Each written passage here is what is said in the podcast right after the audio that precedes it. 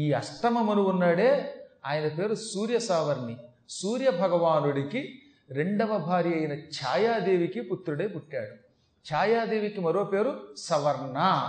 ఆవిడ కొడుకు గనక సావర్ణి. ఈయన మహాత్ముడు. ఈయన కాలంలో దీప్తిమంతుడు గాలవుడు పరశురాముడు ఋష్యశృంగుడు కృపాచార్యుడు అశ్వత్థామ వ్యాసుడు వీళ్ళు సప్తఋషులు అవ్వబోతున్నారు. ఇప్పుడు రాబోయే సప్తఋషులు ఎవరో తెలుసా? అందులో మన అశ్వత్థామ గారు కూడా ఉన్నారు ఒక ఆయన పర- పరశురాముడు ఉన్నాడు. అందులో మొట్టమొదటివాడు దీప్తిమంతుడు. రెండోవాడు గాలవ మహర్షి. ఈ గాలవుడు అంటే మీకు తెలుసు. మీరు ఎంతవరకు మార్కండే పురాణం శ్రద్ధతో అనేవాడు చేయొద్దండి. అందరూ విన్నారు. గాలవుడు అనే ఋషి ఇందులో వచ్చాడా? ఎందులో వచ్చాడు? మీకు ప్రశ్న. గాలవుడు అనే ఋషి యొక్క కథ ఎక్కడొచ్చింది? ఎవరన్నా చెబుతారా? మదాలసా చరిత్రలో గుర్రం పట్టుకొచ్చి కోలయాసుడికి ఇచ్చినవాడు గాలవుడు. ఆయన అంత సూర్య భగవానుడు ఉపాసకుడు సూర్యుడి యొక్క కటాక్షంతో గుర్రం వచ్చిందని చెప్పాం.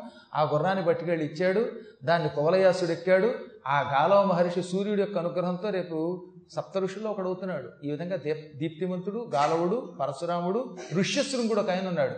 ఋష్యశృంగుడు ప్రారంభంలో అసలు స్త్రీ పురుష భేదం కూడా తెలియనివాడు. ఆయన గొంతెత్తితే పూర్తిగా లేత కంఠంలో ఉండేదట. ఆ తర్వాత శాంత భార్య అయ్యాక విజృంభించి మహానుభావుడయ్యాడు ఆయన తపశ్శక్తి కలిగిన వాడు చాలా సాధకుడు ఆయన ఆయన ఈ ప్రపంచంలో ఎక్కడ చూసినా విష్ణువుని కన కనపడేవట. జాబిలుని చూసేటండి జాబిలులో విష్ణువు కనపడేవట. ఆయన్ని ఆకర్షించి తీసుకుపోవటానికి అంగరాజు గారు వేశ్యల్ని పంపాడు. ఆ వేశ్యలు వచ్చి ఇదిగో ఈ ప్రపంచం అంతా అందంగా ఉందని పాడారు. ఒక గొప్ప పాట రాశారు. అది ఆయన పేరు జూనియర్ సముద్రాలు గారు. ఋష్యస్వరం కానీ పంతొమ్మిది వందల అరవై ఒకటో సంవత్సరంలో సినిమా వచ్చింది నైన్టీన్ సిక్స్టీ వన్లో. ఒక అపూర్వమైన గేమ్ రాశాడు. అసలు పురాణములను ఆకళింపు చేసుకున్న వాళ్ళు అలా పాట రాస్తారు. మన అదృష్టవశాత్తు ఘంటసాల వారు జానకి ఆ పాట పాడారన్నమాట. అందులో గొప్ప చరణం ఉంటుందండి అందులో. అతిలోక మౌనినాథ అమలాత్ములైన మీకు ప్రతిరూపమే లే ఆజాబిలి ఆజాబిలి. ఓ అతిలోక సుందరంగా నీ మోము సోయగాల ప్రతిరూపమే లే జాబిలి జాబిల్లి రూపం కలిగించు తాపం. విను వీధులలో కనువిందులయే వైకుంఠవాసి రూపం వినువీధులలో ఆకాశ వీధుల్లో కనువిందులు చేసే కంటికి విందు చేసేటటువంటి వైకుంఠవాసి రూపంట. ఇది మొత్తం పద్యం పాట అంతా చెప్పక్కర్లేదు కానీ మీకు అక్కడ ఒక చందమామ ఉంది. ఆ చందమామ చక్కగా వెలుగుతోంది. ఇంతగా చందమామ వెలుగు కాదట అది వైకుంఠవాసి రూపం అంటాడు అంటే చందమామలో కూడా అది కనపడుతోంది. జాబిల్లిలోన కానీ ఏ చోటనైన కానీ తోచేను నాకు నీ రూపమే నీ రూపమే. జాబిలిలో చూసిన ఎక్కడ చూసినా నీ రూపమే కనిపిస్తోందనే భావన రావాలంటే ఆ వ్యక్తి ఈ సృష్టితో ఎంత తాదాత్మ్యం చెంది ఉంటాడంటారు? ఆలోచించండి. సృష్టిలో అణువణువు వైకుంఠవాసి రూపమట ఆ పదం చాలా గొప్పదండి. విను వీధులలో కనువిందులయే వైకుంఠవాసి రూపం. ఓహో అందాలు చిందే దీపం అల చందమామ రూపం విను వీధులలో కనువిందులయే వైకుంఠవాసి రూపం. అందమైన పాట అంత అందంగా పాడాడు ఆయన. అసలు ఈ ప్రపంచంలో అమలిన తత్వం మ- మాలిన్యం లేని కాలుష్యం లేని పరమపూజ్యుడు ఋష్యశృంగుడు అంటే అందుకే ఆయన ఎక్కడ అడుగు పెడితే ఇక్కడ వర్షాలు కురిసేవండి.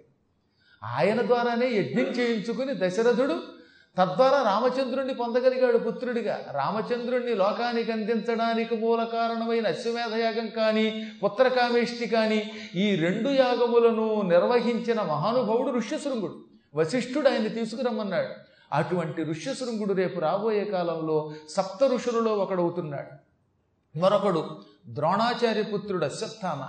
ఇంకొక ఆయన చిరంజీవులలో ఒకడైన కృపాచార్యుడు. వీళ్ళంతా చిరజీవులే. ప్రస్తుతం ఆకాశ మార్గంలో ఉన్న ఒక నక్షత్ర మండలంలో ఉన్నారు. అక్కడ ఆ నక్షత్ర మండలం పేరు అగస్త్య నక్షత్రం. అక్కడ ఉంటూ పర్వదినములలో భూమికి వస్తారు వీళ్ళంతా. వచ్చి హిమాలయ పర్వతాలలో స్నానం చేసి కాశీ వస్తారు. ప్రతి శివరాత్రికి శరన్నవరాత్రుల్లోనూ అక్కడికి వచ్చి కాశీలో స్నానం చేసి అదృష్టవంతులకి దర్శనమిచ్చి మళ్ళీ వెళ్ళిపోయి హిమాలయాల్లో కొద్ది రోజులుండి ఆ తర్వాత తిరిగి అగ- అగస్త్య మండలంలో ఉంటారు. ఆకాశంలో ప్రస్తుతం అగస్త్యుడు నక్షత్ర రూపంలో ఉన్నాడు. అక్కడికి వెళ్ళి ఉంటారు వీళ్ళు. వీళ్ళు వీళ్ళ పదవి వచ్చేదాకా ఎదురు చూస్తూ ఉంటారట. అంటే అంతా అయిపోయింది. ఇక ప్రమాణ స్వీకారం చేయాలి. నెగ్గేశారు. డిక్లేర్ అయిపోయింది రిజల్ట్. అందరూ కూడా ఫుల్ మెజారిటీతో నెగ్గారు. కానీ ఇంకా ప్రమాణ స్వీకారానికి టైం ఉందన్నమాట. ఈ పాత వాళ్ళంతా వెళ్ళిపోయాక రాబోయే సూర్య సావర్ణ మనువు కాలంలో వీళ్ళు ఋషులు. ఆ సమయంలో అమితాభులు అనేటటువంటి వాళ్ళు దేవతలవుతారు.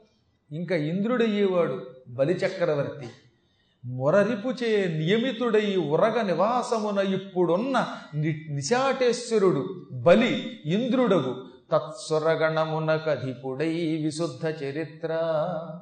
ప్రస్తుతం శ్రీమన్నారాయణుని చేత నియమింపబడి పాతాళలోకంలో నాగలోకంలో ఉన్నాడు బలిచక్రవర్తి.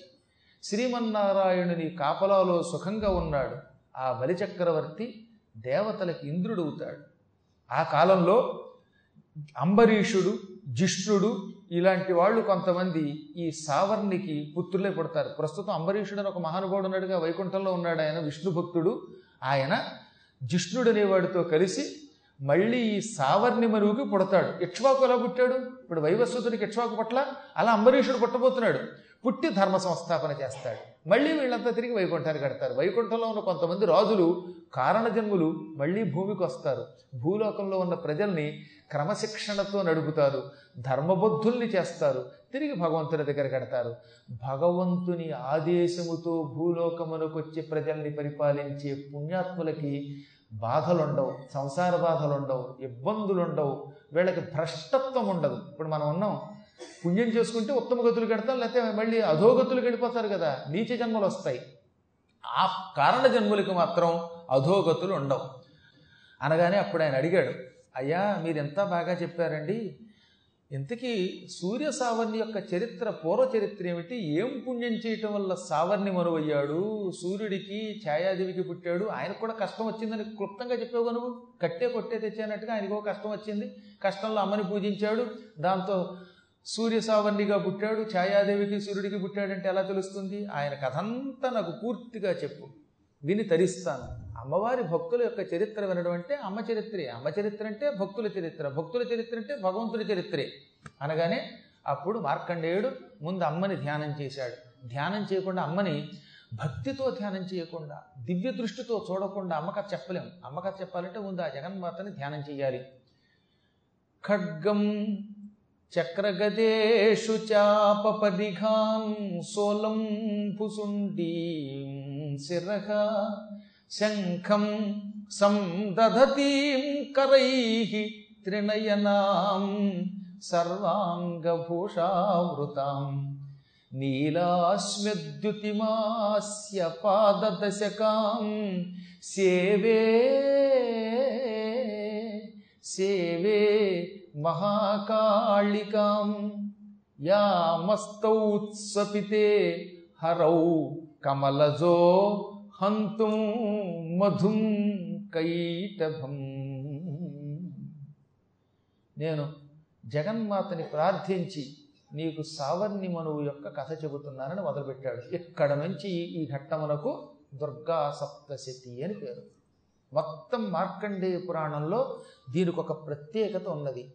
సప్తశతి శతి. అంటే వంద శ్లోకములు కలిగినది. శతి అంటే ఏమిటి? వంద సంఖ్య కలిగినది. సప్తశతి ఏడు వందల శ్లోకములు ఉన్నాయి ఇందులో. ఈ ఏడు వందలు దేనికి? మొత్తం సృష్టిలో ఏడు కోట్ల మహామంత్రాలు ఉన్నాయి గుర్తుపెట్టుకోండి. సప్తకోటి మహామంత్రములు. తత్సప్తకోటి మహితోజ్జల మంత్రహారం. ఏడు కోట్ల మహామంత్రములను ఒక హారముగా గుచ్చారు. ఆ హారమే దుర్గా సప్తశతి. అంటే ఇప్పుడు మీరు వినబోయేది ఏడు కోట్ల మహామంత్రములతో తయారు చేయబడిన ఒక హారం. ఏడు కోట్ల మహామంత్రాలని మనం చూడలేం గనక వాటిని ఏడు వందల శ్లోకములుగా మార్చారు. మార్చిన వాడెవడు మొట్టమొదట? శ్రీ మహావిష్ణువు. ఏడు కోట్ల మంత్రములను ఏడు వందల శ్లోకములుగా మార్చి దానిని బ్రహ్మకిచ్చాడు. బ్రహ్మదేవుడు దానిని చాలా కాలం ఉపాసన చేశాడు. ఆ తర్వాత బ్రహ్మదేవుడు ఏం చేశాడు? నారదునికి తుంబురునికి వాల్మీకి మహర్షికి వ్యాసుడికి క్రమంగా ఇచ్చాడు. వ్యాసుడు దీనిని అపూర్వ రీతిలో గ్రంథస్థం చేశాడు. తక్కిన వాళ్ళు జపం చేసి వదిలేరు. వ్యాసుడు అలా కాదు. విష్ణు స్వరూపుడు కదా మరి. మనకి ఆయన ద్వాపరయుగం చివరి పాదంలో విష్ణోరంశో మునిర్జాత సత్యవత్యాం పరాశరాత్. విష్ణువు యొక్క అంశతో సత్యవతీదేవి ద్వారా పరాశరుడికి పుత్రుడై పుట్టాడు. పరాశర పుత్రుడు గనక పారాశర్యుడు అన్నాం సత్యవతీ పుత్రుడు గనక సాత్యవతీయుడు అన్నాం ఆయన నారాయణుడు ఆయన శంకరుడు శంకరుడైతే ఆయన నారాయణుడు. శంకర శంకర సాక్షాత్ వ్యాసో నారాయణో హరి సూత్ర భాష్య కృతౌ వందే భగవంతౌ పునః పునః అని ఒక శ్లోకం ఉన్నది. శంకరుడు అనే పేరుతో ఉన్న ఆది శంకరాచార్యులు వారు సాక్షాత్తు శంకరుడు. వ్యాసుడు నారాయణుడు. విష్ణుమూర్తి అయిన నారాయణుడు. ఈ ఇద్దరిలో ఒకళ్ళు సూత్రం ఒకరు భాష్యం రాశారు శంకర భాష్యం రాయలే మరి? ఆయన సూత్రం రాస్తే బ్రహ్మసూత్రాలు ఈయన శంకర భాష్యం రాశాడు. అటు బ్రహ్మసూత్రం ఇటు శంకర భాష్యం. ఈ రెండు అందించిన ఆ భగవంతులిద్దరికీ పునః పునః మళ్ళీ మళ్ళీ నమస్కారం.